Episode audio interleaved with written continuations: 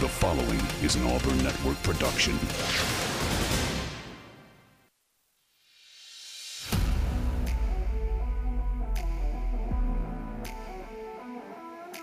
You are on the line. Live on ESPN 1067, Auburn Opelika's sports leader. Online at espnau.com or on the ESPN 1067 app. To be on the line, call in at 334 321 1390 or toll free at 888 382 7502. You are on the line with Jacob Goins. You're on the line here on ESPN 1067, Auburn Opelika Sports Leader. Happy Thursday, everybody. Hope you're doing well on this sunny, chilly, beautiful day here in the Auburn Opelika area. This is the Thursday edition of On the Line, the show that tells you like it is and holds nothing back. I'm your man, Jacob Goins. I'm with you for the next two hours right here on ESPN 1067. Lots to talk about today. Great show on tap for you today. Flying solo in the studio. Uncle T Bone was here yesterday. He'll be back with me tomorrow. He is with me Monday, Wednesdays, and Fridays. But if you've been with us on Thursdays for a while now, Thursdays are a lot of fun around here. They're very busy. A lot of fun. We have great guests on the show today. We're going to have Brad Law from the Auburn Sports Network. He'll join us coming up at 2:30. Uh, we'll recap the uh, the bowl game again, kind of the trip to Nashville for Auburn football. Start getting into a lot of these um, talking season, off season conversations, right, about what Auburn should be doing uh, when it comes to the transfer portal and recruiting and all that good stuff. So excited to uh, to talk to Brad about that. We'll also talk a little basketball as well as the Tigers open up SEC play with Arkansas on the road this Saturday. So Brad Law will join us coming up at 2:30 in this first hour. Then our longtime guest, probably our longest tenured guest on the show, him and Jacob Hillman probably. Uh, Chris Gordy, host of the Locked On SEC podcast, will join us coming up at 3.30 in hour number two. We'll talk about the college football playoff semifinals. We'll get his thoughts on the championship game, even though for the first time in 10 years, an SEC team is not playing, or is it 8 or 10? My, my years may be off. 8 or 10, I can't remember. One of those numbers is the last time that an SEC team did not play for the national championship game. So we'll talk about all that with Chris Gordy. Plus, we'll talk about SEC basketball as it opens up this weekend. Uh, not just Auburn, Arkansas, but everybody in the SEC opens up conference play this weekend. So that'll be Chris Gordy in hour number two. Outside of those two guests, phone lines are open. What's on your mind? How are you feeling? What do you want to talk about and hear about on this Thursday afternoon? Phone lines are wide open. Give me a call 334 321 1390. Again, 334 321 1390. We've got some Auburn football things to talk about. Uh, we've got just transfer portal things to talk about today. There was a huge, huge addition to the transfer portal. A uh, big name that entered it today in the SEC. I know Doug was talking about it a little bit uh, during the Max Roundtable before I came on, but huge name that entered the transfer portal. We'll talk about that. Uh, we'll talk about where we think Auburn needs to be going in the transfer portal. Also, interesting comments from Nick Saban today about college football. And it's not anything new, but it's interesting to hear him come out and say it as well. So, lots of that to talk about. We've got question of the day coming up a little bit later, and uh, a lot of updates for Auburn when it comes to transfer portal guys that are visiting. Uh, we have the Under Armour All American things to talk about from yesterday. So, there is not a shortage of topics of conversation and, and notes to hit and, and things to get to. And I'd love for you to join me and be a part of it. 334 321 1390. I mentioned that the transfer portal is heating up, and I think the biggest news of the day is the transfer portal getting the addition and Ole Miss getting the subtraction or the loss, if you will, of their star running back Quinshon Judkins. Uh, this was a huge surprise. I don't know many, if any, people truly saw this coming. I mean, what a huge shock to not just the SEC, but man, to college football. I mean, this is one of the best running backs in the conference and literally one of the best backs in the league. And the expectation was that Ole Miss was going to have him back next year. A lot of their big name people are coming back quarterbacks, linemen, um, defensive guys, receivers. I mean, an Ole Miss team that was really, really good, right? An Ole Miss team that has continued to shine under Lane Kiffin. And we know what they've done in the transfer portal and, and what they've done uh, adding through the transfer portal, right? Lane Kiffin, one of the uh, one of the biggest users of the transfer portal. But you're talking about an 11 win Ole Miss team this year, thanks to their win over Penn State in the in the Chick Fil A Peach Bowl. An Ole Miss team that won 11 games this year and could very easily do it again next year with everybody coming back. And yet they received a bombshell news update that Quinshon Judkins has entered the transfer portal. I don't know why. I haven't seen a whole lot of insider information on the true reason that he entered the portal, but man, he could go just about anywhere and be a starter. I mean, he could pretty much be a starter anywhere he wanted to go as a running back. And of course, we, we want to relate it to Auburn as much as we can. I've seen a lot of chatter, a lot of talk about this already in the few hours that it's been since he hit the portal. What about Auburn, right? What about Auburn going after Quinshon Judkins? Now, you've got a pretty stacked running back room as it is right? You've got a pretty stacked room coming back, and you have some guys that have entered the portal like Battie, which I hated to see, but I get it. I understand with that stacked room and, and Hunter and, and Alston and and those guys. But does Auburn have the do they have the ability to go get a guy like Quinshon Judkins? And really, here's the question that I asked myself immediately when I started seeing Auburn fans talk about this today. Does Auburn have the funding to go get Quinshon Judkins? Does Auburn have the money to pay this guy? And if they do, do they want to pay him? Because he's not going to be cheap, right? This is not some three star running back that you're bringing, that you would be bringing in for depth or whatever to fill the scholarship spot, to fill the roster spot. No. Quinshon Judkins is he's legit. I mean, he is a, a all-American type running back in college football. And so then the question becomes, okay, A, does Auburn have the money to go get him? And B, do they want to? Does it benefit Auburn to bring in a guy like this? Well, the easy answer is, well, duh. It can't hurt you to bring a guy in like that, right? But in this day and age, Uncle T Bone was saying this yesterday. You do have to allocate your money in certain directions and in different ways, and you gotta. It's I I, I put it like this. All right, I'm gonna give you a visual here. You ever play the game Monopoly? You ever sit down and play the board game Monopoly? It's personally my favorite. It's my favorite board game of all time. People love it or hate it. There's really no in between since it takes so stinking long. But I love Monopoly, right? And you start out with a big sum of money, and the goal is to buy the most properties and make the most money off those properties, right? And you start out with this load of money, and everybody starts rolling the dice, and you start going around the board. And there's different strategies in the game, right? You can buy everything that you land on and hope that you don't go bankrupt and start landing on other things. Or you can be strategic about it and buy the maybe the medium to more expensive properties that cost more.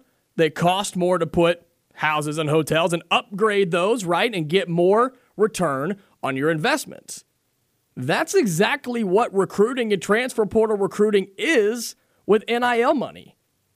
It's the same thing as in Monopoly. You can go out and say, we're going to get every possible person we can, and we're just going to try and get them all in here and spend all of our money and hope that it works out. Or we can be selective with our money and we can go after the ones that we think are the best fit for us, maybe the best players that we can get. And it may take a little bit longer, and we may have to invest a little bit more than we would for this other player, but we believe that our return on investment, our ROI, will be higher and will be better because of it. And I think that's what you have to start taking into consideration here. You have to start considering that, not just for Auburn and Hugh Freeze. I'm saying everybody, everybody in college football has to do that. And really, I've talked about this too, even more in college basketball, college baseball, where the rosters aren't 80 people, where your roster is 13 to 15 or 20 to 25. You have to be selective on who you go after and who you spend your money on. And, and Uncle T-Bone and I were getting into a, a discussion going back and forth yesterday where there's only so much money to go around, but then yet again, is that the case? Is that the case? Because it's only going to grow right? It's only going to grow, in my opinion. And there are people that disagree with that, and that's fine. But the money's only going to grow. Those collectives are only going to bring in more money because players are demanding more money. It's the same way with coaches' salaries, it's the same way with professional player salaries. They go one way and it's up. And so, my question is my question is this is there only a certain amount of money? Or in reality, depending on who is around the program and what type of money figures that are feeding this thing, is it somewhat unlimited? I don't know. I think we could get to that point. And there's a lot of people that would argue that at some point it has to cap out, it has to slow down. And their argument then becomes well, all it takes is one or two players to bust, right? All it takes is for one or two Arch Mannings to come in and not really perform to that level, and they're going to slow down and back off, and they're going to wait for those more expensive properties around the monopoly board rather than jump on just every one that they land on. They're interesting conversations. It's interesting to take all of these different branches of the same topic and idea of the NIL and the transfer portal because all of those things have to be considered. And that's what head coaches are dealing with right now. And that's what Nick Saban said today on the Pat McAfee show. He said, man, he said it's harder to coach in college football right now than it is in the NFL because of time management, because the, the calendar, which we've all talked about a bunch on here, and all those different factors with the opt outs. He, he brought up the, the Georgia Florida State game and all of that. And again, he's not the first one to say that. And he won't be the last. And so for Auburn, you've got to figure out who is best for you. When it comes to somebody like Quinshon Judkins, who hit the transfer portal today for Ole Miss, their star running back, who, again, I think can start just about anywhere. And also, you have to take that into consideration when you look at a defensive end who's visiting Auburn from West Virginia, a corner from Toledo who's visiting Auburn, right? When you're trying to fill some of these spots and build some more depth, you've got to think about all of that when you invest in that player because that is what you are doing now. You're not just investing your time and your resources anymore like it was in the past. You're not investing a scholarship and the food and the the facilities and the, again the time and the management of that player. You are literally investing cold hard cash on these players. And there's a reason all these people are donating a boatload of money. It's to make money and to be happy and you have to bring that and deliver that if you're a head coach at a major college football program, just like Hugh Freeze at Auburn. You have to bring that. And if you don't, you will be fired. And if you don't bring it soon, you will be fired. Some stick around longer than others, and some are gone after a year. But that's where we are in college football. And it's wild. It, just blows my mind every day. There's something new about this sport, a different angle that we find on this program that I just, on this show in particular, talking about the sport that I just shake my head. I shake my head in disappointment and in shame because it's become so different than what we knew for so long. But we can sit and gripe about that all day long. It's not going anywhere. It's not changing. It's not going back. It's going to continue to change and go into this direction. And that's what makes it so difficult. 334 321 1390. What do you think about all this? What do you think about Quinshon Judkins being in the transfer portal, investing in players, return on investment, all of that? That's where we are, whether we like it or not. So we better accept it and figure out a way to adapt and overcome and, and really take advantage of it if you're Hugh Freeze in Auburn. Give me a call, 334 321 1390. We'll be right back here on the Thursday edition of On the Line.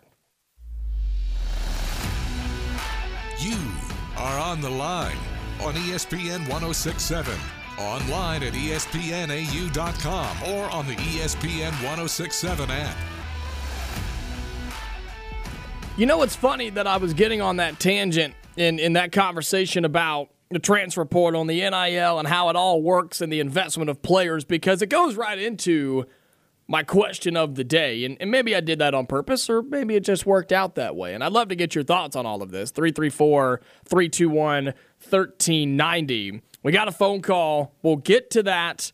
And then we'll get to the question of the day. And reminder, we got Brad Law coming up from the Auburn Sports Network in about 10 minutes. So uh, stick around for that. Looking forward to him. Let's get to the phone lines 334 321 1390. You're on the line. Who am I speaking with? Hello? Mm, well, okay. I guess we lost him. Well, we'll get to question of the day then. How about that? 334 321 1390. You can chime in on this if you would like to. My and I can't take credit for this. Okay? I cannot take credit for for this topic and for this way of thinking because I had not thought about it this way before. This is a different branch on this tree that I had yet to really shake. Do you think there could ever be a day in the world of college football in particular, and possibly college basketball and beyond? Do you ever think there could be a day where athletes, college athletes, don't even attend school, but they just play for a college team? Let me say that again and I'll explain where I'm coming from here. Do you ever think there could be a day where a college athlete could say, I'm going to go play football at Auburn University, but not actually be a student athlete? He would just be an athlete. He would just play football, and that's it. Do you think that could be a possibility years from now? 334 321 1390. My dad is the one that actually brought this up over the weekend when we were watching with some friends watching the the college football playoff games because we've had the conversations about all this NIL stuff. We've had the conversation about how I personally think contracts are on the way where you sign this contract, you make this amount of much or you know this amount of NIL money and something that Saban talked about today where you have to fulfill certain obligations when it comes to games, practices, whatever. But could there be a possibility of where an athlete says, I'm going to go play for the University of Alabama or I'm going to go play for Ohio State or whoever, but they show up and they are not even a student athlete? They don't even go to school, they're just there to play ball. Isn't that a crazy thought? But it's not so crazy where it couldn't happen. That's what's wild to me. 334 321 1390. Got a couple of people. Let's get to the phone lines. You're on the line. Who am I speaking with? Hey, it's John in Auburn. How you doing, Jacob? I'm I'm good, John. How are you, man?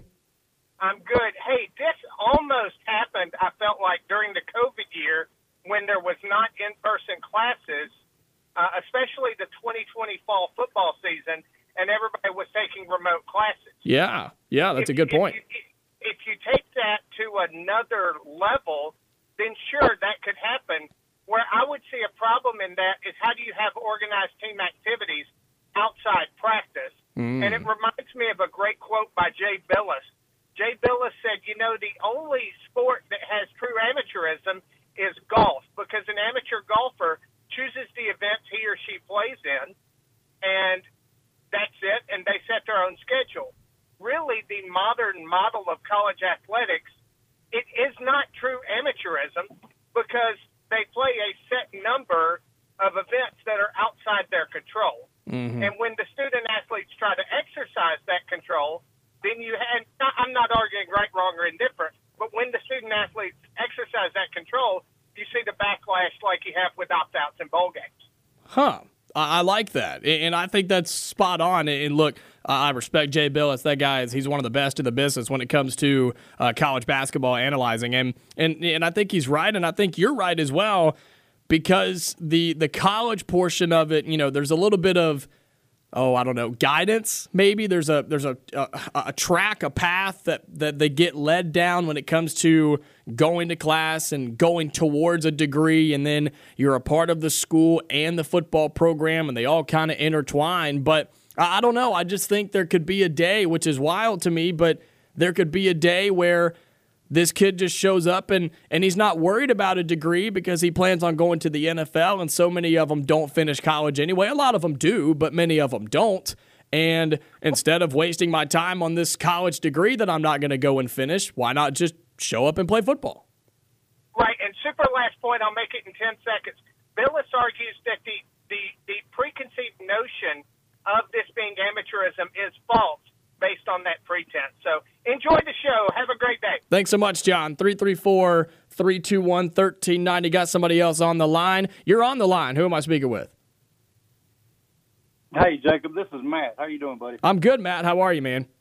I'm doing good, doing good. Hey, uh, I just wanted to say something real quick. Yeah. You know, my opinion, if everybody remembers uh, when when NIL first started being discussed, it was supposed to be an opportunity for players who you know uh, companies feel are good enough Yep. can you know sign them to make paid appearances for you know greetings, meetings, autograph signings, whatever, uh, or to have commercial deals, you know things like that. It, it's but it's turning into a strictly pay for play now. Yep.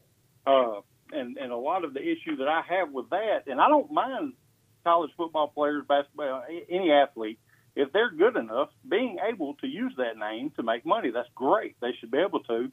However, the the whole everybody gets a trophy generation, everybody is entitled generation, is now taking this and thinking that they all deserve you know a piece of the pie, which I'm sorry you don't, because uh, players. I, I my first big memory was Bo over the top. I was six years old. I was a huge Bo Jackson fan. There you go. However, when when when players leave Auburn, uh, I still pull for the AU on the helmet, and I, I hope that all these players that played at Auburn have success in their careers and future endeavors and whatnot. But I'm always pulling for the AU on the helmet and not Mhm.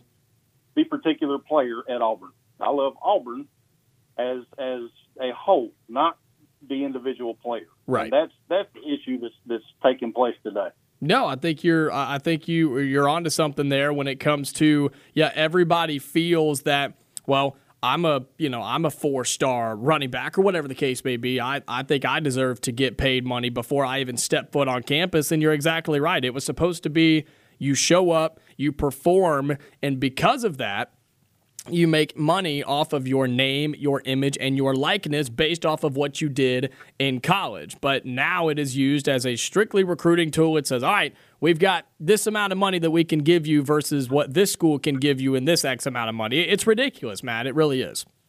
It absolutely is, and that's that's where the issue lies with me, and that's where I think uh, when people say that it will be the downfall of college sports, that is what I think will be the downfall. College athletics will always strive and make money and be popular, but people that that love it and grew up loving it like I did are going to lose interest when it is all based on money because now it's turning into the NFL, and I don't like the NFL anymore. Bingo. There so you go. Uh, I, You- I, I do. I do not watch the NFL like I did, you know, when I was a kid. And and if college football continues in this trend in 20 years, I may not watch college. I don't know. Yeah, and that's that's how a lot of people feel, Matt. Hey, up against a break. Thanks so much for the call.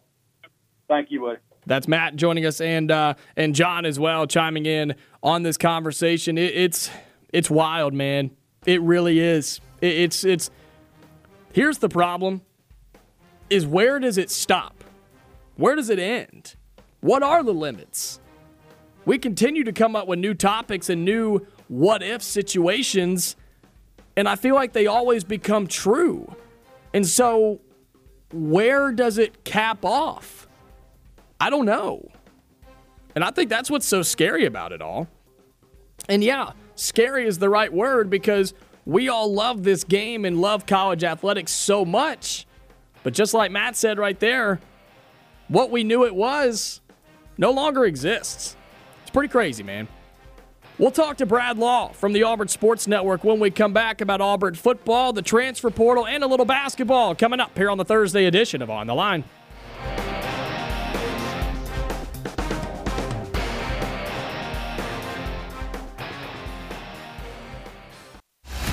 You are on the line with Jacob Goins on ESPN 1067, Auburn Opelika's sports leader. 30 minutes into hour number one here on this Thursday uh, afternoon, an edition of On the Line here on ESPN 1067. And as we do every Thursday at 2.30, first time here in the new year in 2024, we welcome in Brad Law from the Auburn Sports Network. Brad, happy to have you back on the show. I hope you had a fantastic holiday. And uh, I know you were a little busy there calling some games for the Auburn Sports Network. Yeah, we did. Hope everybody else had a, a wonderful start to the new year as well. It's been a busy time. Uh, basketball going on a win streak here before conference play, and football wrapping up the season with the bowl game. So, um, you know, it, it's there's not as much downtime um, in the sports world over the holidays, but that's okay. Uh, we're excited about the new year. Well, that's why we do what we do, and we're, we're all blessed to do it and, and enjoy it. So, uh, we got a lot to get to today. And so, we'll start with uh, football. It's the, the football season, as wild as it sounds, it's over. I mean, football season is over for Auburn, and, and it's almost over for everybody come next Monday for the national championship game. And it's, it's crazy how fast it went by, Brad. I'm going to ask you, you're so good with words. I'm going to ask you to summarize this first season for Auburn football under Hugh Freeze with the highs and the lows. I mean, there was a lot that happened in the last few months. So just put it all together for us if you can and what, what you thought about this first season under Hugh Freeze. All right, you give me the big task. You put the pressure on me there. Right, Uh, out, right out of the uh, gate, we'll too, Brad. That's right. Yeah, no kidding. Welcome to 2024. That's right. Um, you know, look, the the folks at uh, at corporate ESPN and the way they market the playoff, they will tell you that if you're not in the playoff, then your season doesn't matter, or if you're not in the playoff, then your season is not a success. And I don't view college football seasons that way. I think there are a lot of individual chapters uh, within the entire thing. I think that, like in a TV series, certain episodes may be duds, certain episodes may be great, but as a whole, you enjoy the series or you don't. And, you know, uh, there were high points and low points this year. I think the excitement over ticket sales and some of the individual games that we saw, like against Arkansas and the Auburn family taking over Nashville for the Vanderbilt game and the bowl game, uh, were some of the high points of this season. You know, Jarquez Hunter overcoming a slow start because of injuries and closing the year well. Uh, fan experiences, people going to games for the first time ever. People who had never been to an Auburn game went to their first Auburn game this year and had a blast. And those things matter, right? Those things absolutely matter because if they don't, why the heck are we doing it? Right. Um, from a team perspective, you know, look, the, the team improved its win total from last year to this year by one and had loads of opportunities uh, to win other games that they just didn't quite get there. I don't think anybody was surprised that against the teams that um, have better built, more consistently built rosters, Uh, Auburn didn't win those games, but nobody was surprised that they made them a lot more competitive than they've been in years past. So those are all very good things. And I think that if you look at a year zero or a foundational year, um, I, I think back to just a couple of weeks ago with signing day when uh, everyone's elated and on top of the world. And if losses to New Mexico State and the brutality of the loss to Alabama, those are two of the most gut wrenching back to back losses. One because of the opponent, one because of the way it happened, and because of the opponent. Um, and yet, it didn't dampen the enthusiasm leading into signing day. I think that says a lot about the staying power of this momentum and the trajectory of the program. And it's why I know we'll get into the bowl game here, but I just don't. If New Mexico State and Alabama, if losing those games didn't dampen the enthusiasm ahead of signing day, I, I don't see a realistic world where a bowl game loss dampens the enthusiasm or slows it down at all. At all. Yeah, and you know, I think the the signing day, like that, all has to be incorporated into this season because yes, it's it's the impact for next season, but it happened right now. It happened just a couple of weeks ago, yeah. and and that sort of did kind of I don't know maybe make up for some of the things that happened and then of course you had the bowl game but that almost was like okay we know those losses happened we know it may not have been a great end to the year but look at what we've got for the future and, and I think that has to yeah. be spoken for and I think a lot of Auburn fans feel the same way Brad well, I, I think it makes sense. I mean, I think if you're if you're paying attention, you do that. Um, the head coach has repeatedly said that he took time away from the offensive game plan several times this year in order to focus on recruiting. That's a part of it. What do we say about Nick Saban sometimes? Well, is he the greatest coach of all time or is he the greatest like recruiter of of all time? Well, whatever. Like it it it matters because you get results right. one way or the other. You have to have the players. You, you're not going to out scheme your way to a championship season if the teams are markedly better than you from a personnel perspective. So in year one, you're trying to make up ground, or year zero, as some of the coaches like to call it. You're making up ground. You're trying to make up ground on the recruiting circuit. I personally don't think the head coach takes as much time away from the offensive game plan going forward because you're you're catching up. Um, you're still trying to run this race at an incredibly fast, demanding pace. But in the first year to two years, you have to run even faster just to catch up and run with the pack. And now that Auburn is closer to doing it, we'll take another you know recruiting cycle or two, and then you have to maintain it. Um, but I think all those things went into some of the lack of successes on the field. Um, and I just don't think we see as much of that going forward. And we clearly see an improved roster going forward. Um, and you should expect Auburn to be more, even more competitive going forward, closer to where we all think that it should be. Well, something that you alluded to already, we saw um, for the second time this season was a wonderful, wonderful turnout of Auburn fans, the Auburn family in Nashville. Uh, the first time was against Vanderbilt. This time, the second time, uh, the most recent time, was for the bowl game against Maryland. And while the result was not very pretty, Brad, and it was a long day there at the Music City Bowl for Auburn and Auburn fans, they did show up and they did represent once again. And you expect that to be the same way at the start of 2024. It's crazy to talk about that in the start of season in August in September, but it'll be here before we know it, and the buy-in from Auburn fans is still there. Yeah, it, it should be. I, you know, I I expect it to be. Um, you know, look, Auburn went into the 2021 bowl game against Houston in the Birmingham Bowl with no momentum. It lost what three, four games in a row to close the regular season, had no momentum whatsoever, and yeah, the thought around the ball game was was pretty blasé. It was flat, and uh, therefore the team lost, and it didn't get the pick me up or the jolt that it needed, and there wasn't a lot of excitement for 2022. Auburn didn't have the 2022 that it did because it lost the bowl game in 21, or even because it lost those regular season games in 21 down the stretch. So, um, yep, bad bad individual game with a partial team against a partial Maryland team uh, in an exhibition game in Nashville. I think part of the frustration comes that people were cold while they were watching the game. People they spend their money, they go to Nashville, they had a they had a great time until the game, and then they freeze and their team doesn't win. and that's frustrating. It's legitimately frustrating. Yeah. It doesn't have any. It doesn't have any impact on the 2024 team. Zero, zero impact on the 2024 team. So, um, yeah, I, I just I think there's a lot to like going forward, and the way the season ended doesn't play into what this team has in front of it.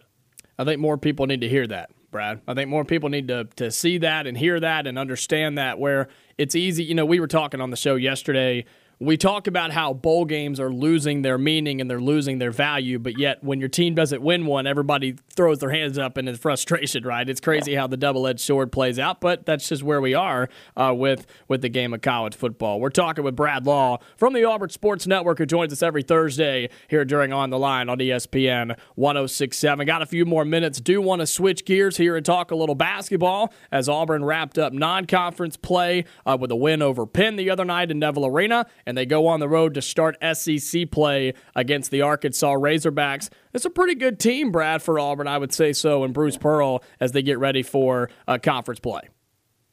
I'm as high on this team as I have been on a team since probably the uh, 17 18 bunch wow. that won Bruce's first SEC championship. Um, and I and it wasn't even the beginning of the year that you started to feel like that team was special uh, from about the sixth or seventh game, really coming back from the Brooklyn trip, you looked at this team and you said they're 10, 11 deep. They're the 11th guy on this team. All right, let's, let's Lior Berman is probably you'd call him he's number 11 in minutes played. Mm-hmm.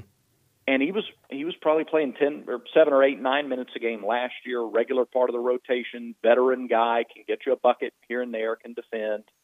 He's the 11th guy. Uh, you're not falling off a lot between you're one in five positions when you go to the bench. And they're not. The productivity doesn't change very much. The plus minus stat, Johni Broome is like plus 120, and Dylan Cardwell's plus 119. Mm. There's no fall off between your between your five man off the bench. That wears on a team throughout the game. There's very little drop off when Tre Donaldson comes into the game as opposed to the starter Aden Holloway. That wears on a team throughout the game. This team, this Auburn team is taking care of the basketball. They're defending well, so they're not giving teams extra possessions or easy possessions. And that puts you in a position to where unless you're having an across the board bad night offensively, you're going to put yourself in position to win every time out, no matter where it's played um, and no matter the team. So it's a it's a really exciting, strong team. This team now in the top 25 coming into this week for the first time uh, this season. They had, you know, you kind of look back at non conference play, the opening loss to Baylor in a game that Auburn was winning until the last four or five minutes. Um, and then you take care of business for a few games. You go on the road and you lose that App State game in a very frustrating game, but I mean, probably the worst we're ever going to see this particular team play. Uh, then you had the bounce back blowout win over Indiana. You take care of USC, and you've taken care of business here in these last few games. Expectations for SEC play, Brad, when it comes to this Auburn team in particular. I mean, they've got everything in front of them. We know the depth, we know the skill, uh, we know the offensive yeah. and defensive just uh, juggernauts that they are. What are your expectations for SEC play for this squad? my expectations for Auburn to be right in the thick of the conference championship race. I, I don't see a lot of weaknesses on this team. Uh, now it's basketball, so there's going to be a day or a night in an environment, probably on the road. It could happen at home, but it's more likely on the road, where they have a game like App State where nothing they throw up there falls, and you know maybe maybe they pack in a, a defense and they give Auburn threes, and where they knocked them down against Penn, they're just not falling some other in some other venue. Mm-hmm. Uh, that's probably going to happen, and it may happen a couple of times. Other than that, I just I don't see a game that Auburn is is not competitive, and I don't see a game where Auburn does not have the advantage. I believe that much in their improved guard play and things like and valuing the ball and playing defense.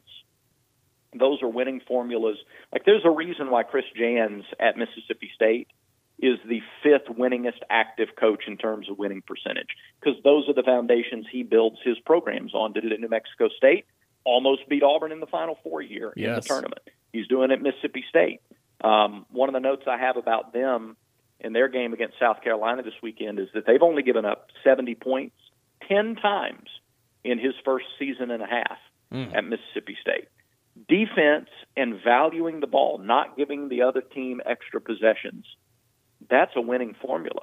And there's enough explosiveness offensively for you to be in every game. So, yeah, I expect us to be talking about Auburn as one of the top two or three teams in this league because they have the depth. They're not playing anybody more than 23 minutes a game. They have the guard play. They have the big man play. Uh, they're a consistent, uh, pretty well rounded team. And one thing before I let you go, you look at the schedule for Auburn, it's not bad. Like it's not. It could be a lot worse in SEC play. I mean, yeah, you open up on the road this Saturday in Arkansas to be a hostile environment. We're still kind of figuring out what that Arkansas team is, but other than that. I mean, your toughest game on the road's at Tennessee in late February, but you play Kentucky only once and you get them at home. Of course, you have the split with Alabama and Ole Miss and Mississippi State, but Brad, this could be a lot worse when it comes to SEC basketball schedules. It could, um, yeah, it, it definitely could. You're, we were kind of looking at the schedule earlier today and looking at possible pitfalls, and I think the game at Mississippi State after going to Tuscaloosa, yeah, and and playing at Alabama, hey, those games against Alabama this year are going to be out and out wars. I mean, they're going to be draining and um, physical, and they're just going to wear you out. And then to go have to play Mississippi State after that, uh, that's a that's a challenging back-to-back part of the schedule that I don't think enough people are, are looking at. Um, Kentucky at home, Tennessee on the road. Um, you know, Texas A&M coming off the Arkansas game. That's going to be a physical game coming out of the opener in a hostile environment. So there are some stretches in there that are awfully challenging, but but I would agree. Relative to there aren't any easy outs in this conference, and haven't been for about three or four years now. But um, relative to last year's schedule, uh, for example, or a couple of years ago, uh, this is yeah, it's not it's not bad. It does seem relatively manageable. Auburn basketball on the road at Arkansas Saturday. Uh, tip off set for uh, 1 o'clock Eastern Time, of course, here, lo- or uh, Central Time, excuse me. Of course, locally here on, or uh, in, in Auburn, Opelika, you can catch the radio broadcast over on our sister station, Wings 94.3. Um, that'll be, again, they're on the road at Arkansas and previewing that game, a little bit of Tiger Talk tonight. Brad over on Wings 94.3 as well. Tell people what they can uh, expect to hear on Tiger Talk tonight. Yeah, Jacob, really looking forward to tonight's show. I'm I'm low key pretty pumped up about it. Uh, we have women's basketball tonight at seven to follow the show, and so as we're doing the show, the arena is going to be filling up. You're going to hear the warm up music in the background. Uh, we'll have Coach Harris to lead off the show tonight. Auburn track coach Leroy Burrell will be there to talk about the start of the spring season, and we're also going to have Coach Pearl. Uh, live courtside. We'll be right there in front of the the student section uh, before the uh, before the game gets underway. So we'll set the table for the women's SEC opener against Tennessee. We will talk men's conference opener uh, against Arkansas with Coach Pearl and get a little track conversation in there as well tonight. So going to be a pretty. Uh, uh, I think there'll be a lot of energy on the show tonight, and we hope people tune in and invite people to come to the game. There are still tickets available to see the women Open SEC play. They've won eight games in a row now. They are wearing teams down and winning the third quarter, and uh, they're on a roll right now as they open conference play hosting Tennessee tonight. The Lady Vols will be there in Neville Arena. You can catch Tiger Talk on Wings 94.3. That'll be at 6. And then flip over to AU 100. That's 100.3 FM on your radio dial to catch the women's broadcast of Britt Bowen as the Auburn Tigers taking on the Tennessee Lady Volunteers. Brad Law from the Auburn Sports Network, thank you so much for your time as always. Uh, just very appreciative of you and your friendship and your time here each and every week. Let everybody know where they can find you, everything you guys have going on for uh, another busy few days for the Auburn Sports Network.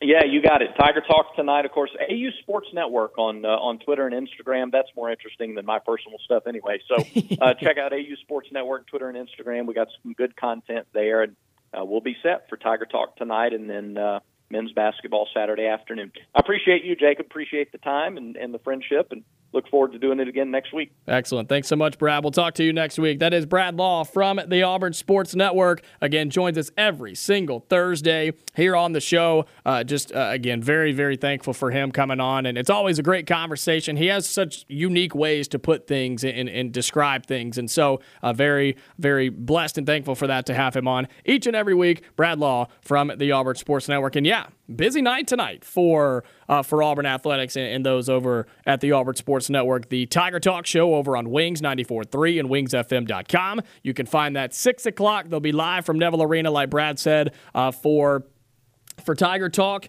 uh, before the women's basketball game. And then just as soon as it's over, flip over immediately to AU 100, 100.3 for the women's basketball broadcast as they host the Tennessee Lady Volunteers with a good friend of mine, Britt Bowen, on play by play. We'll take our final break, come back, and wrap up hour number one. Phone lines are open. Give me a call 334 321 1390.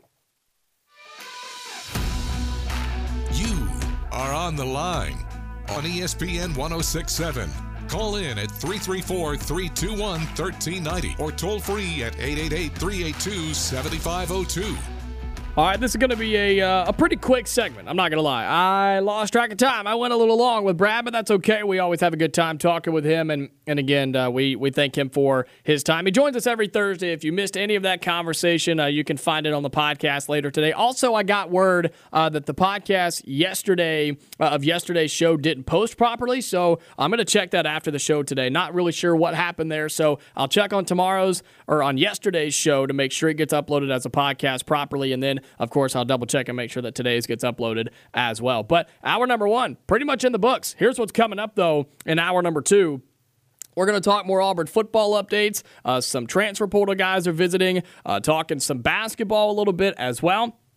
And then Chris Gordy, host of the Locked On SEC podcast, will join us in the second hour as well. Lots of things to go over with him. We'll talk the college football playoff. Uh, we'll talk the transfer portal. Uh, we're going to talk uh, just everything going on around the SEC, including college basketball, because the SEC opens up conference play this Saturday. Auburn, Arkansas is this weekend. believe Florida and Kentucky play this weekend as well. So lots of things to go over with Chris Gordy coming up in hour number two. That'll be at 3:30. But until then, phone lines are open.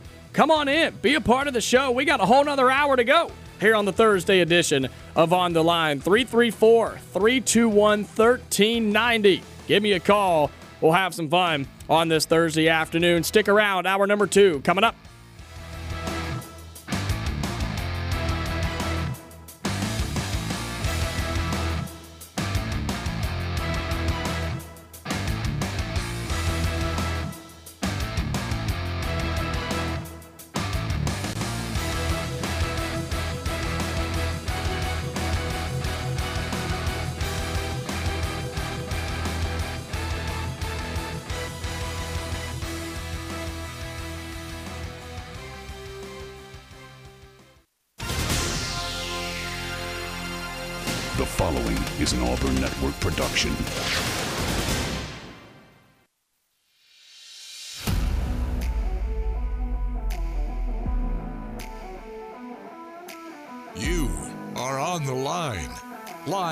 ESPN 1067, Auburn Opelika's sports leader. Online at espnau.com or on the ESPN 1067 app. To be on the line, call in at 334 321 1390 or toll free at 888 382 7502. You are on the line with Jacob Goins. You're on the line here on ESPN 1067, Auburn Opelika Sports Leader. Happy Thursday, everybody. Hope you're doing well on this Thursday, January 4th, 2024. Hope you're all doing well. Sunny outside, little chilly, but man, you know me. This is my perfect weather outside today. Hope you're doing well, and uh, we're getting through today's show. Hour number one is in the books. You know what that means. Hour number two is underway right here on the Auburn Opelika Sports Leader ESPN 1067. If you did miss any of hour number one, Lots of great conversation. I had some good phone calls in that first hour. I had some interesting, different uh, uh, is the word I'll use. Different topics of conversation regarding NIL transfer portal. And what sparked it all was the news of Quinshon Judkins, the star Ole Miss running back, entering the transfer portal. That's what started it all. And uh, we talked about the potential of that, whether Auburn should pursue that, whether they will pursue it, and all of that different stuff. So, talked a lot about that. Uh, had a really good question of the day. We'll continue to have that coming up here in just a little bit here in this second hour. And then we had Brad Law from the Auburn Sports Network who joined us as he does each and every Thursday at 2:30. So, good conversation there. I had him kind of recap and, and kind of put a bow, if you will, on the Auburn 2023 football season, kind of recap that for us a little bit, talk about what the future holds, and then talk a little basketball as well. And so, if you missed any of that, you can go and catch the podcast. We'll post that today right after the show uh, and make sure that it works properly this time. And uh, we'll make sure that that gets up for you so you can listen to that at any point uh, after the show today. Coming up here in hour number two, though. We're going to talk some more Auburn football updates. I would like to talk a little basketball today as well, if you're cool with that. And then uh, coming up at the bottom of the hour at 3:30, uh, we're going to have Chris Gordy, who is uh, the host of the Locked On SEC podcast, your daily podcast for all things Southeastern Conference. He joins us each Thursday at 3:30, and I got confirmation he's good to go. We're in for today, so he'll join us coming up in just about 30 minutes or so. But until then. You know the drill. Phone lines are open. Give me a call. I want to hear from you. What's on your mind? 334 321 1390. How do you feel about the uh, Quinshon Judkins news from Ole Miss? Do you think Auburn will go after him? Do you think Auburn should go after him uh, to add them to his or to the uh, the running back room? There's still conversations about the quarterback thing. Um, with the Liberty kid and, and some, you know, and Ward, right? There's so many different conversations there, so we could talk about that if you want to. Uh, and there's some visitors that are going to be, uh, there's one here uh, today. Uh, there's a transfer on campus today for Auburn. We'll talk about all of that stuff as well. And so uh, before we get into that, we do have a phone call, so let's get to that here in hour number two. 334 321 1390. You're on the line. Who am I speaking with? Hey, man, it's Andy Weigel. Hey, man, how are you? Good. Um, you're asking for phone calls and didn't hear anyone calling in, so figured I'm sitting in line picking there you my go. kid. Why not There you go. help each other out? Quid pro quo, right? That's right. Um, and I really, I got a few things to say. Nothing too exciting, just to let you know because I kind of kept you abreast all year. I had a lot on Bama, and go figure.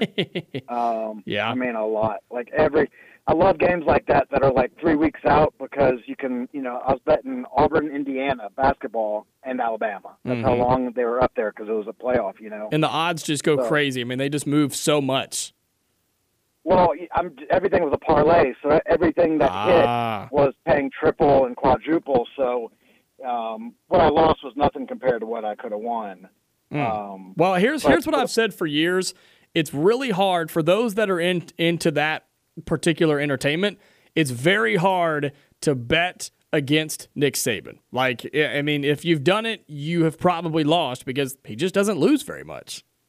him and the Chiefs here lately. I, I learned my lesson last year with the Chiefs. That's right. But um, yeah, that was a little disappointing because again, just like Auburn, you know, you think you have it, and then you know, boom, bam, and and um, I can't believe that that punt kind of safety thing. I can't believe they didn't take more time on that. I mean, I I don't think it was after looking at it, but I was just really shocked how quick they went through it for such a big, impactful, you know, game, especially at the end like that. So I don't know. That was a little weird. the are you Um, talking the, the Michigan muff punt?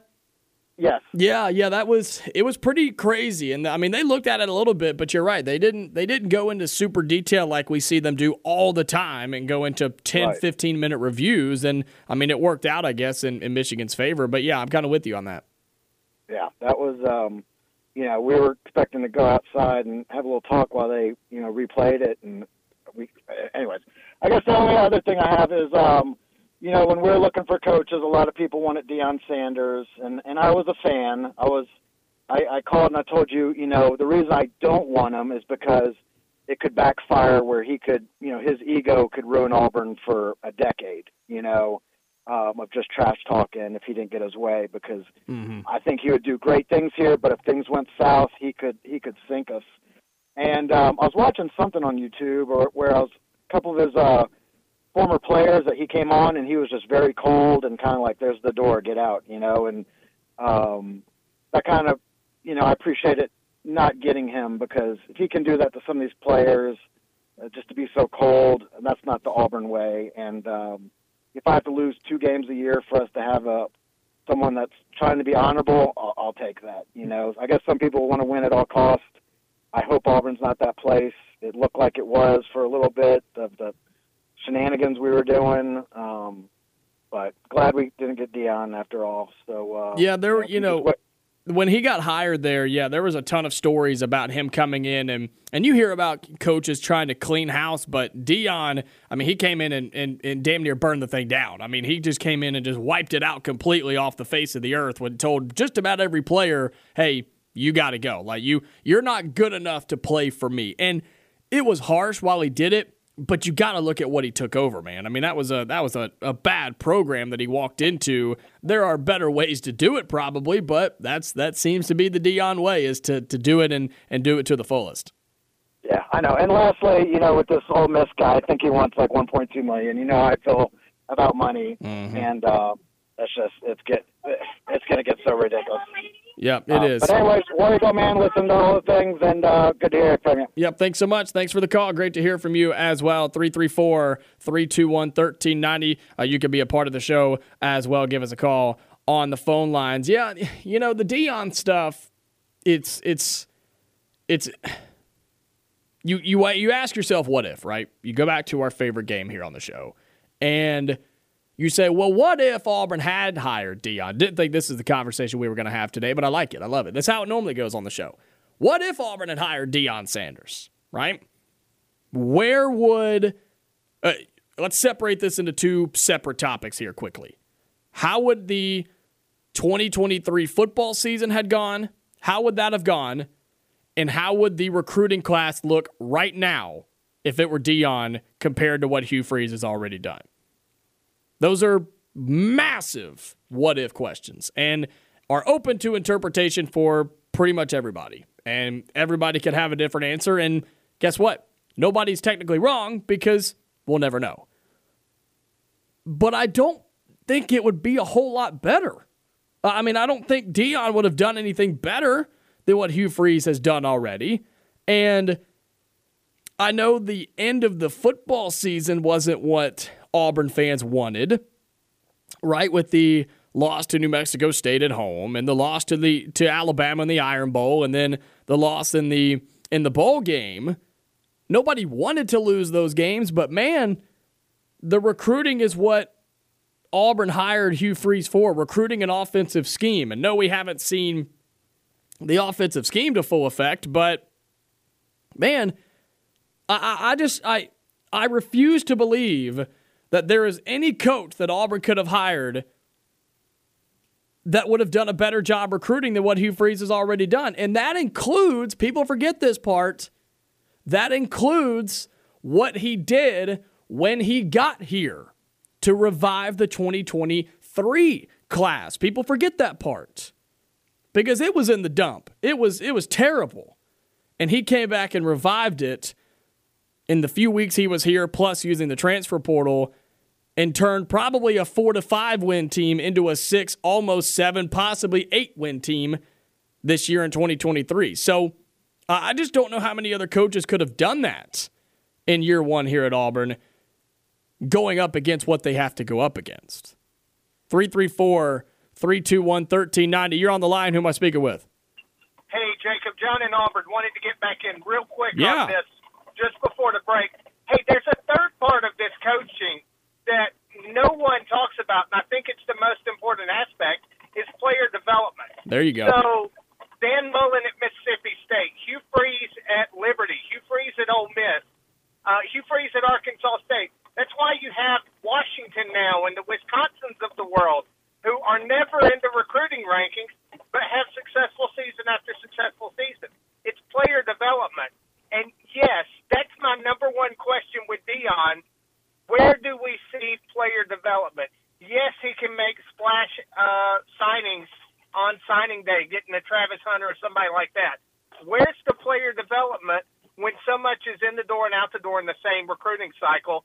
That's what I do not think can be done in a major uh, Power Five conference like the SEC. Yeah, no, and and that's something. It's it's part of the job, and it's part of okay. You have this. Let's just say on average four star. What are you going to yeah. do with him, right? I mean, he can come in. He's going to be pretty good, but he's also a four star high school player. You have to bring him in and develop him, make him better, coach him, teach him, train him, and make him in Auburn's case, SEC caliber, because there are very few guys that walk in from high school to, to college that are already SEC caliber, and you're trying to get them to compete week in and week out, and then ultimately trying to get them to the NFL. And yeah, I, I don't think Deion has done that consistently yet. You're right. No, and it, it, it's like any sport. Baseball's the best example for me. Look at a minor league program. Going to be better than an 18 year old Mm-hmm. So give me a three star who comes in in high school, sits out and trains and works his butt off in the weight room. Uh, give me that 20 year old three star over an 18 year old four star all day. Yeah, yeah. Experience and development, man. They're they're huge in college athletics. Yep. Thanks for letting me get back in. Of course, John. Thanks so much, man. 334 321 1390. And so, with all of that, right, you look at where you look at where Auburn sits today as of right now on January 4th, 2024. You look at where this Auburn team, program, status is, right? What what is the current state of the program? People like to have that conversation all the time. They look at they look at Auburn or they look at Clemson or whoever they want to look at and say, "Yeah, but what's the current state of the program?" That's a big TV radio question, right? What is the state of the Auburn program right now? You're reeling coming off of a few losses to end of the season. One was a really bad loss, one was a heartbreaking loss to your rival, and one was an embarrassing loss in the bowl game. But you also have some of your best recruiting classes you've had in a decade. Your top 10 in 2024 with potential to grow into the top five, maybe top three. For 2025, you're already top five with much room to grow and a long way to go. You're already signing kids for 2026.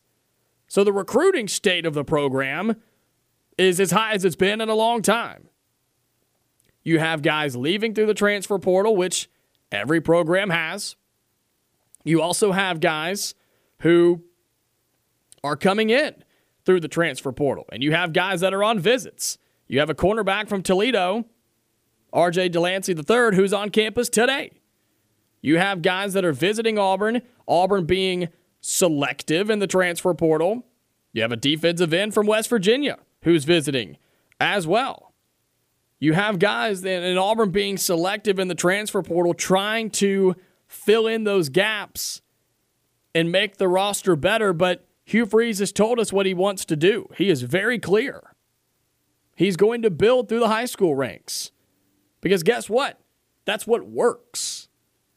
So the current state of the program for people like us, you and me, that talk about it, listen to it, cover it, live and die by it, we can give you a better answer on the state of the program compared to those on the outside. If you ask somebody in, I don't know, Montana, yeah, they're going to be, oh, Auburn? Oh, yeah, I remember watching them. I remember watching them lose on that fourth and 31 to Alabama, right? Didn't they get smacked in their bowl game? Have they really recovered from Bryan Harsin? Yeah, that's a bad program. But they're wrong.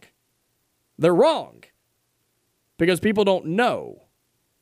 But the people in the SEC, they understand what's happening here. They understand that Auburn is on the rise. Now, there's a lot of things that have to happen to make that possible. There's a lot of good things happening here. And I just don't know if another coach could have done it this quickly like Hugh Freeze has. It hasn't been perfect in year one by any means. But who is? Nobody's perfect. Nobody does a perfect job at anything.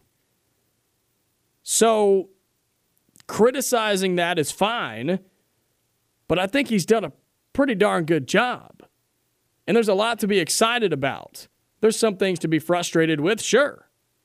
But there's a lot more to be excited about than there is frustrated. And that's kind of where I'm going with all of this. 334 321 1390. Let's go ahead and get to a break. I got somebody on hold. We're going to get to them when we come back. Would love for you to be a part of it as well. Give us a call. You can be on the line. Tell us what you think about all this going on because coming up at 3:30, we've got Chris Gordy, host of the Locked On SEC podcast. So if you want to get in on the show, call in. Now's your chance. 334 321 1390. We'll be right back here on ESPN 1067. You are on the line on ESPN 1067, online at espnau.com, or on the ESPN 1067 app. Back inside the studio here on the Thursday edition of On the Line. We got a few minutes before we take our bottom of the hour break when Chris Gordy will join us, who is the host of the Locked On SEC podcast. We'll have him on and we'll talk all things Southeastern Conference football, transfer portal, basketball. There's lots of things going on, uh, so we'll have plenty to to discuss when Chris comes on in just a couple of minutes. We're going to get to the phone lines because this guy wants to talk about our question of the day. We had this back in the first hour when we were talking about uh, the news of Quinshon Judkins hitting the portal and and the conversation kind of was was going down the hill and and just talking about whether Auburn should go after him and whether it made sense and and how you have scenarios now where you have to think about who you go after in high school recruiting and in the transfer portal and who you're going to pay all this money to because for now, there is only so much to go around, I guess, but you also want to make a make a profit in not just a money way, but a success way, right? And so my question of the day in the first hour was this. Do you think we could ever see the day in college football in particular, but just college athletics in general? Do you ever think there will become a day that we see college athletes go and play college sports, but don't actually attend the school. They just play for the program. They just play football for Auburn. They just play volleyball for Ohio State. They just play lacrosse for UCLA, but they don't actually go to school there. They're not in attendance, they're not signed up for classes. Do you think that could ever become a thing? 334 321 1390. Terry, you got a comment on this? Yeah, I do, Jacob. I think it's possible because college sports has already reached the semi-pro level. Yeah, yeah. I mean, it's, and you heard Coach Saban, I don't know if you heard Coach Saban today I on did. the um, Pat McAfee show. Mm-hmm. Yep. And so it's already there. I mean, you're already going to see it. And didn't you see? What did Tim Tebow? And I'm sure there are others. I don't mean to single him out, but did didn't actually attend the high school, but played for the high school. Uh, yeah, yeah. Well, Tim Tebow was he was homeschooled, so yeah. that was a little bit of a different situation. But it, yeah, he I believe he was homeschooled, and then he played high school football for a, a local school in his area. Yeah, and, and the more the more of a stranglehold the financial part of it gets on college sports, the ever so close will creep closer and closer to it. Yeah, and I mean and it's, it, it's already out of control. And it's no secret that colleges and universities make so much money off of mm-hmm. college athletics. I mean, we all know how much money's floating around in these sports, but yeah, my I said this in the first hour. My dad was the one who actually posed this question to me and I was like, "Man, I haven't even thought about it that way and thought about that possibility, but it very much could be possible where you have a five-star quarterback who uh, take Arch Manning for example. I think this is a perfect player to use for this question. Take Arch Manning who was the one of the highest rated recruits ever coming out of high school. He's going to play college football, whether it be at Texas or somewhere else, who knows. But he's going to play college ball, and as soon as he can take off for the NFL, he's going to do it. And if he doesn't bust, he'll be a really good NFL player. So why would he go to school and go to class and do all that mess and have to enroll and do all that if he's just going to go pro and never go back for that degree. Some kids don't care about the degree right now, Terry, and they don't care because they're never going to go back. I think you could see a day where somebody says, I commit to the University of Texas football. I'm not going to the school, I'm just going to play football there. You already kind of seen it to a small degree, Jacob, with the online classes. Yeah, well, somebody said back in the first hour, kind of saw that with COVID, right? When you were taking online Zoom classes and stuff like Right. that. Yeah, somebody said that in the first hour, too. Right. So I think it's, it's, it Pandora's box is open, and there is going to be no closing it. Well, that's what I said too. Is like you just don't know what the limitations are. You don't know. You don't know how crazy this could get, and that sounds like a crazy concept because they're student athletes, right? That's how they're labeled. But it could that go away? I mean, it very well could, It's going to be athlete student. or just athlete. I mean, I think there's Yeah. going to be a, a time where students don't even the student part of it doesn't even exist. Yeah. Take care, guy. Thanks so much, Terry. 334 321 1390. And I'll say this too. I'll say this too. I think what would help that question become true, and I'm not necessarily a fan of either way here, because this is still something that technically isn't happening yet. But I think something that could influence this becoming a thing is the growing narrative, or I guess not narrative, the growing trend that college isn't 100% necessary anymore, right? You see more and more kids, they're still, the majority of them still go to college. And I'm not talking sports here, I'm just talking college in general, going and getting an education post high school. Like, that is not the, that is not the dead set 100% thing that kids have to do anymore, right? I think a lot of older generations that was kind of the way. My generation was kind of that way, but it started to change a little bit when I was growing up, where it was got to go to college, got to go to college, got to go to college, got to get a degree, right? That was a very common preached thing from parents to their kids. But that seems to be fading out just a hair. And what if that continues to happen and these kids finally realize, man, I don't want to go to class. I don't want to go to school. And I'm again, I'm not saying I agree or disagree with this, but what if that mind thought process becomes more popular and they decide, look, instead of wasting your scholarship money on going to school and paying for my education and my dorm and all that, why don't I just go here and play football because I plan on going to the league next year or in 2 years or whatever. I think that could very well happen. Is it smart on the behalf of the student or on the, uh, I guess, the kid? I don't know. That's up for you to decide. You may think it's more important to go back and get that degree in case you don't make it to the NFL because most college players don't make it to the pros. Most high school players don't make it to college for athletics. We know those numbers. But I'm saying there could be a point where instead of going to class and then going to practice, you're just there to play football. You're just there to play basketball. You get up, you go work out, you watch some film, you go to practice, and then you go home. You get up and do it again. If you're not worried about the degree, maybe there's more NIL money since you're not taking school money, which is a lot of money, by the way. I don't know.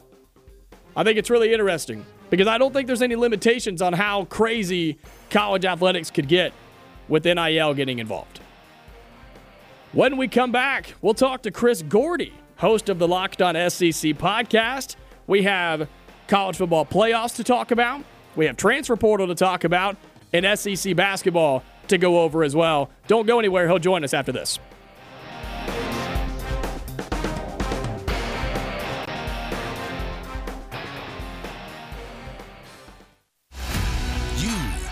On the line with Jacob Goins on ESPN 1067, Auburn Opelika's sports leader. We've got 30 more minutes here on the Thursday edition of On the Line, the show that tells you like it is and holds nothing back. I'm Jacob Goins with you on ESPN 1067. And as I always say, this guy, he fits our show narrative so well. It's Chris Gordy, host of the Locked On SEC podcast, who does tell it like it is. And I don't think he's ever held anything back. Chris, Happy New Year, man. Great to have you on for the first time in 2024. Yeah, man. Same to you. Although it's it's a little depressing for the first time in like a decade. The SEC not partaking in the playoffs, and unfortunately, it's the year that it's in my own backyard, literally like ten minutes from my house, and I got to go watch freaking Michigan versus Washington, and uh, you know, we got to sit here hosting Locked On SEC with no SEC team here. It sucks. Yeah, man, I hate that for you. And uh, so, are you still gonna be? Are you still gonna have to work at the game, or can you kind of, you know, have the night off? Well, I mean, like we're go- like I'm credentialed. Like uh, a lot of our hosts from the radio station, we're gonna Yeah. go, but like I don't know, like I don't know what we're gonna do. I mean, you know, I- I'll say this: like it, it, it expects to be a good game. Like uh, you know, Michael Penix has been great. Uh, Michigan has been, uh, you know, not exactly a heartwarming story this year, but they have overcome the adversity of, you know, playing a bunch of games without Jim Harbaugh and then, you know, beating big behemoth Alabama and Nick Saban. So I mean, they they they've earned their way here, but I just I don't know. It just would have been so much more fun having Texas and Alabama here, and uh, you know, literally we're two plays away. The fourth and goal from the three for Alabama, uh, which I guess would have just sent it to another overtime, but you know, Bama would have had a chance. And then, of course, the the play at the end of the Texas game, I was right there in the end zone uh, as Quinn Ewers delivered it, and man, A.D. Mitchell catches everything. I think if he just if he throws it a little bit more underneath, maybe he gives A.D. Mitchell a chance to go down and get it, but uh, uh, wasn't in the cards. Well, it's almost like Chris. It's almost like the SEC just makes college football more entertaining. Isn't that wild how that works? Yeah, and it's going to get even better. I mean, like I said, with, with you know, with Texas and Oklahoma coming into the mix, but um, you know, it's just it, it's it just sucks. Uh, But but get used to this too. I mean, we were talking. You know, they, they put out a projection of the um, of what the playoff field would look like next year using the current metrics and the current rankings and everything. And there were only three SEC teams in uh, based on the rankings. In fact, Ole Miss was on the outside looking in. They were the first one out. We just, you know, we just assume. I've had people like, oh, SEC, we're going to get at least four teams in every year. No, no, no, no, no. It's because everybody gets a bite of the pie. Like the stupid, you know, you win a conference, you get an automatic bid and all this other stuff. And oh, by the way, the group of five, they get an automatic bid. Yeah, we all enjoyed watching Liberty get their ass beat by Oregon the other night. But, you know, yeah, let's make sure Liberty has a seat at the table in the 12 team playoff. It's just, it's, it's absolutely stupid. What they should have done was said, 1 through 12. When the season ends, we're going to do a poll. And the teams ranked 1 through 12, they're going to, you know, they're going to be ranked 1 through 12 in the playoff. It's not that hard. But of course, they can't get everybody to agree to that because the Pac-12 is going to go, or, or the Big Ten is going to go. Well, what if our champion is is you know nine and three, but we still deserve a seat at the table, and the NCAA and the playoff go. Oh, of course you do. So you know, it's just it's it's ridiculous, but that's this is the model we have. But uh, no, like, but my point being is like, okay, this year at a hypothetical, if the playoff had started this year, the SEC would had three teams in. Uh, there's a good chance Alabama loses in one of the early rounds. There's a good chance Georgia loses in an early round. There's a good chance Mizzou loses. You know, point being, like we're to have more years where the SEC is not playing for, um, not playing for a championship because it gets that much tougher. You add more rounds and more teams, uh, it, it's going to be a lot tougher to get there. Yeah, well, I think we've been we've been spoiled for a long time with SEC teams playing for a national championship. Auburn fans may not uh, may not hate that as much since we've had to see Georgia and Alabama play in the game for so long. But uh, you know, you look at this this college football playoff, the final year of the four team playoff, and of course, the one we want to highlight is the Alabama and Michigan game. It came down to the wire, and Alabama did not play a good game, especially in the first half. And then they come out, play a lot better in the second half. And Nick Saban said today, we played a great second half until about four minutes to play. And uh, Jim Harbaugh and Michigan, they finally get over the hump. They beat a good team other than Ohio State. Yeah, the uh, the, the the stat that stood out to me, um, you know, in, in from this game was one.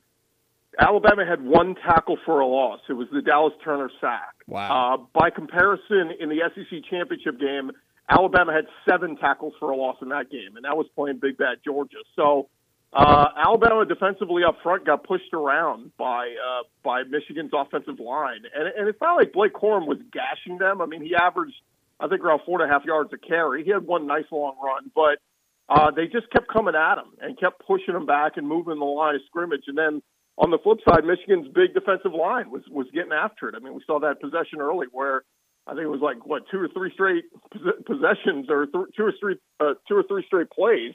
Uh, Jalen Milroe gets sacked and, and Yeah. looked like a sitting duck back there. So um, you know, it's just Michigan was the more aggressive team, and and you know it was what I said about Alabama all year. They were a little bit of fool's gold. I, I said this a few weeks ago, uh, going into the SEC championship game. I said you know, Alabama was when they were playing good teams, they didn't look great. And then they, you know, when they played LSU, who had a terrible defense, Milroe did whatever the hell he wanted. Uh, they played Kentucky, who didn't have a great defense, and they played Chattanooga, and they put up a ton of yards and a ton of points.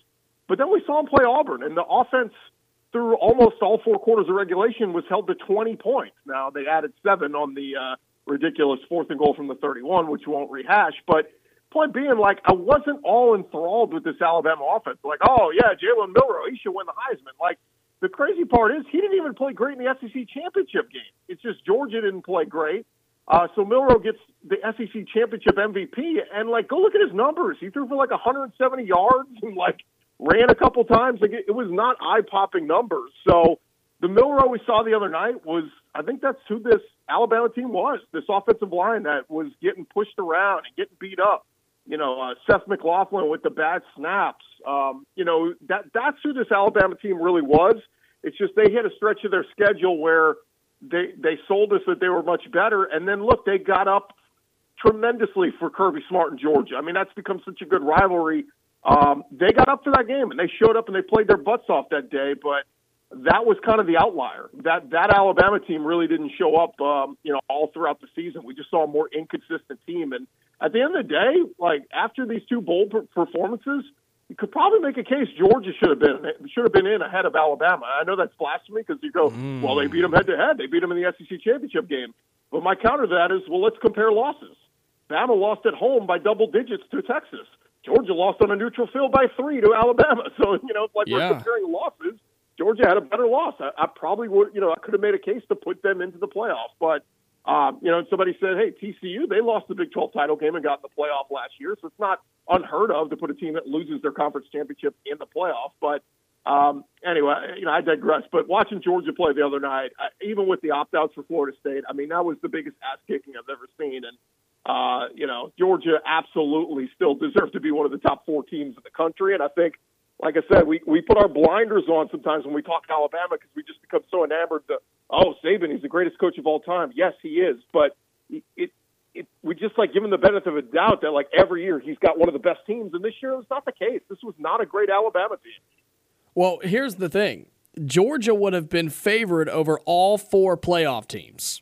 They would have been favored to beat yeah. them. Now, whether they do or not, that's obviously a whole different ballgame. But they would have been favored head to head, neutral site, to beat all four of those teams. I mean, if that doesn't tell you they're a top four team, including yeah the uh, the the demolishing of Florida State in their bowl game, I don't I don't know what else you do.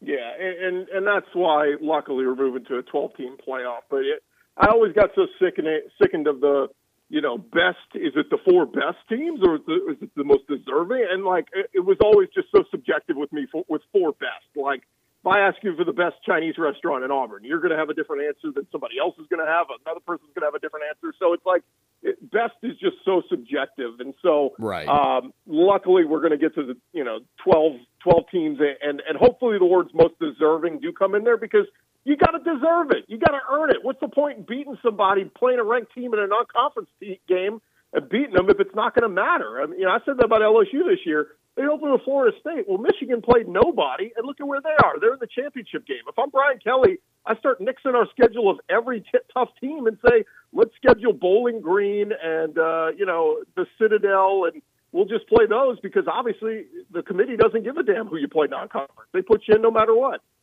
Yeah, it's crazy, man. But luckily, like you said, we are moving to the 12 team playoff. That'll be next year, and we'll see uh, what that does for the SEC. We're talking to Chris Gordy, host of the Locked On SEC podcast, your daily uh, source for all things SEC. We're going to be able to talk about this for weeks and weeks and months to come, Chris. But the biggest transfer portal news of uh, one of the biggest news of the offseason, it happened today. Ole Miss's Quinshon Judkins, star running back, enters the transfer portal. We didn't really know why, but it seems like there may have been some um, may have been some maybe some disconnect there uh, from Ole Miss on that offensive side of things. But man, what a big running back to be in the portal right now. Yeah, what I have heard, uh, at least talking with people I've reached out to, is that uh, Quinshon was Quinshon got a little money to come play this past year. Obviously, he was you know he was the best running back in the SEC a year prior, and uh, one of the best in the country, and you know, dynamic freshman, all this. He got a good, he got a little bit of payday to come back for his sophomore year, and was looking for another payday for to come around to his junior year. Well, they set up the Grove Collective, and they paid a bunch of guys, and you know, from what I'm what I'm hearing, they're paying Jackson Dart close to a million dollars to come back for his senior season at uh, at Ole Miss.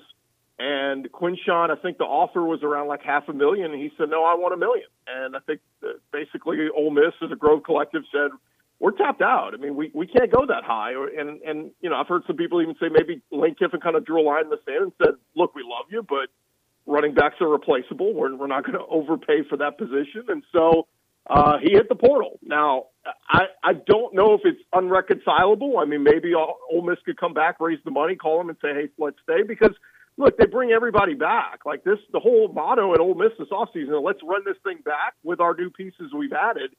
And uh, for them to lose one of the biggest pieces of their offense would be a big loss. But um, you know, Quinshon's going to hit the market, and if somebody comes along with an, a bigger NIL deal and wants to pay him that kind of money, uh, he can be bought. You know, this is free agency now, and so we'll we'll see where he ends up. You know, I had somebody mention maybe Michigan could be a spot because you know Blake Corum, you know, is, is going to be moving on, and you know, if they win the national championship, why not put the best running backs in the country out there uh, with your team next year?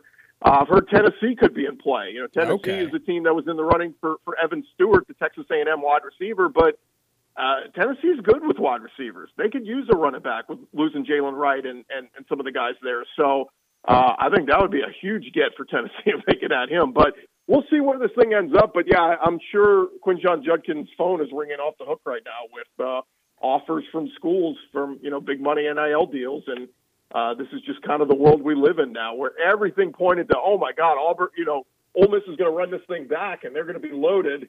Yeah, if you don't take care of everybody, somebody's going to jump ship. So that's what's happening here. Isn't it crazy? This is this is the this is what it's come to is we have such a good team. We have a chance to talking about Ole Miss, of course. We have a chance to go and legitimately compete for a national championship, but because you can't pay a running back, pay a running back a million dollars in college, that could all be blown up. Not that he's, you know, the piece that's going to win it all for him, but you know what I mean. Yeah, well, and also if you're Ole Miss, I mean, I get you've been raising money and spending it like crazy, and, and but like you couldn't find that money to pay your, one of your best players. Like nothing against Jackson Dart, he's been fine, but like in all honesty, I'd rather I'd I'd roll the dice and start Walker Howard next year and bring back Quinshon Judkins. Like, give me the dominant running back that I know is proven versus Jackson Dart, who he's been good, but I don't know if like you know Jackson Dart. I don't know if he's going to be in the Heisman co- uh, conversation next year. I mean, it, it just still seems like he's he's inconsistent in big spots and big moments. So um, I don't know. We'll we'll see what happens there, but. uh it would be really funny if if Quinshon stays in the SEC and bounces over to a to a different team. Yeah, there's some uh, there's some people listening to this program that would like to see that happen, and possibly with a with a hometown school. And folks, if you're still listening from back in the first hour, there's that return on investment conversation we were having earlier about where you where you divvy up that that NIL money. Chris, we got a few minutes, and uh, I've been really looking forward to this. Tell me and my listeners why as SEC basketball, SEC play begins this weekend. Tell me why Auburn is the best team in the SEC, should be top 10 in the AP poll, and uh, are going to make a run at a national championship. Lay it all out for me right here. Oh, gosh. Um, I, I, was all prepared to tell you I'm picking Arkansas to win the game this, this weekend. Shut so, up, Chris. Uh, Get out of here.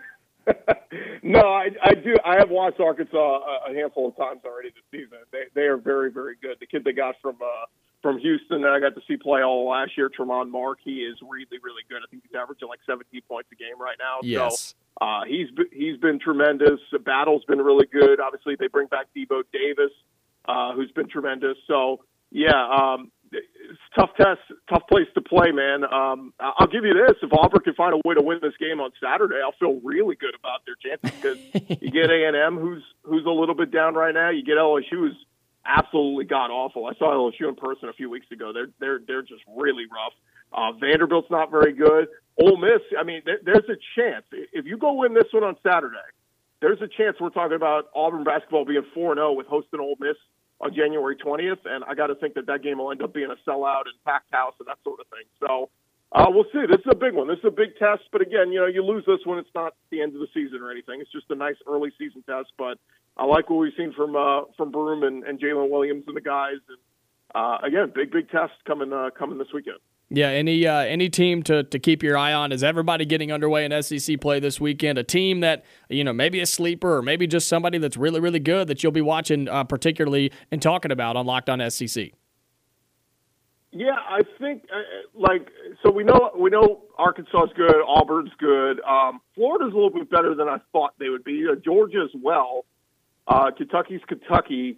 Uh, Mississippi State is kind of that, that sleeper. Chris Jans had a nice year last year with them, and they bring back Tolu Smith, and he had been out to, to start the year, and he's you know seems like he's getting back going. So uh, Mississippi State sneaky team to, to keep an eye on there, worry about in the West, and you know everybody's picking Bama and Arkansas and Auburn to compete for the SEC West. Uh, wouldn't shock me at all if the Mississippi State Bulldogs push their way to the front of the line mm. uh, in SEC play this year. So keep an eye on them. And then South Carolina, twelve and one in the East. I know they they haven't really been tested a whole lot, but that was a little bit surprising to see that. Um, you know, they've won like five or six in a row or something. So yeah, some some surprise teams, but as we know, the, this is the time we separate the men from the boys, and we'll see who's legit. SEC play gets underway on Saturday. Auburn at Arkansas, Kentucky playing Florida, Ole Miss playing on the road at Tennessee. Lots of good games going on, and we'll be talking a lot of basketball over the next few months with Chris Gordy, who is the host of the Locked On SEC podcast. Chris, let them know where they can find it and what's coming up over the next few days.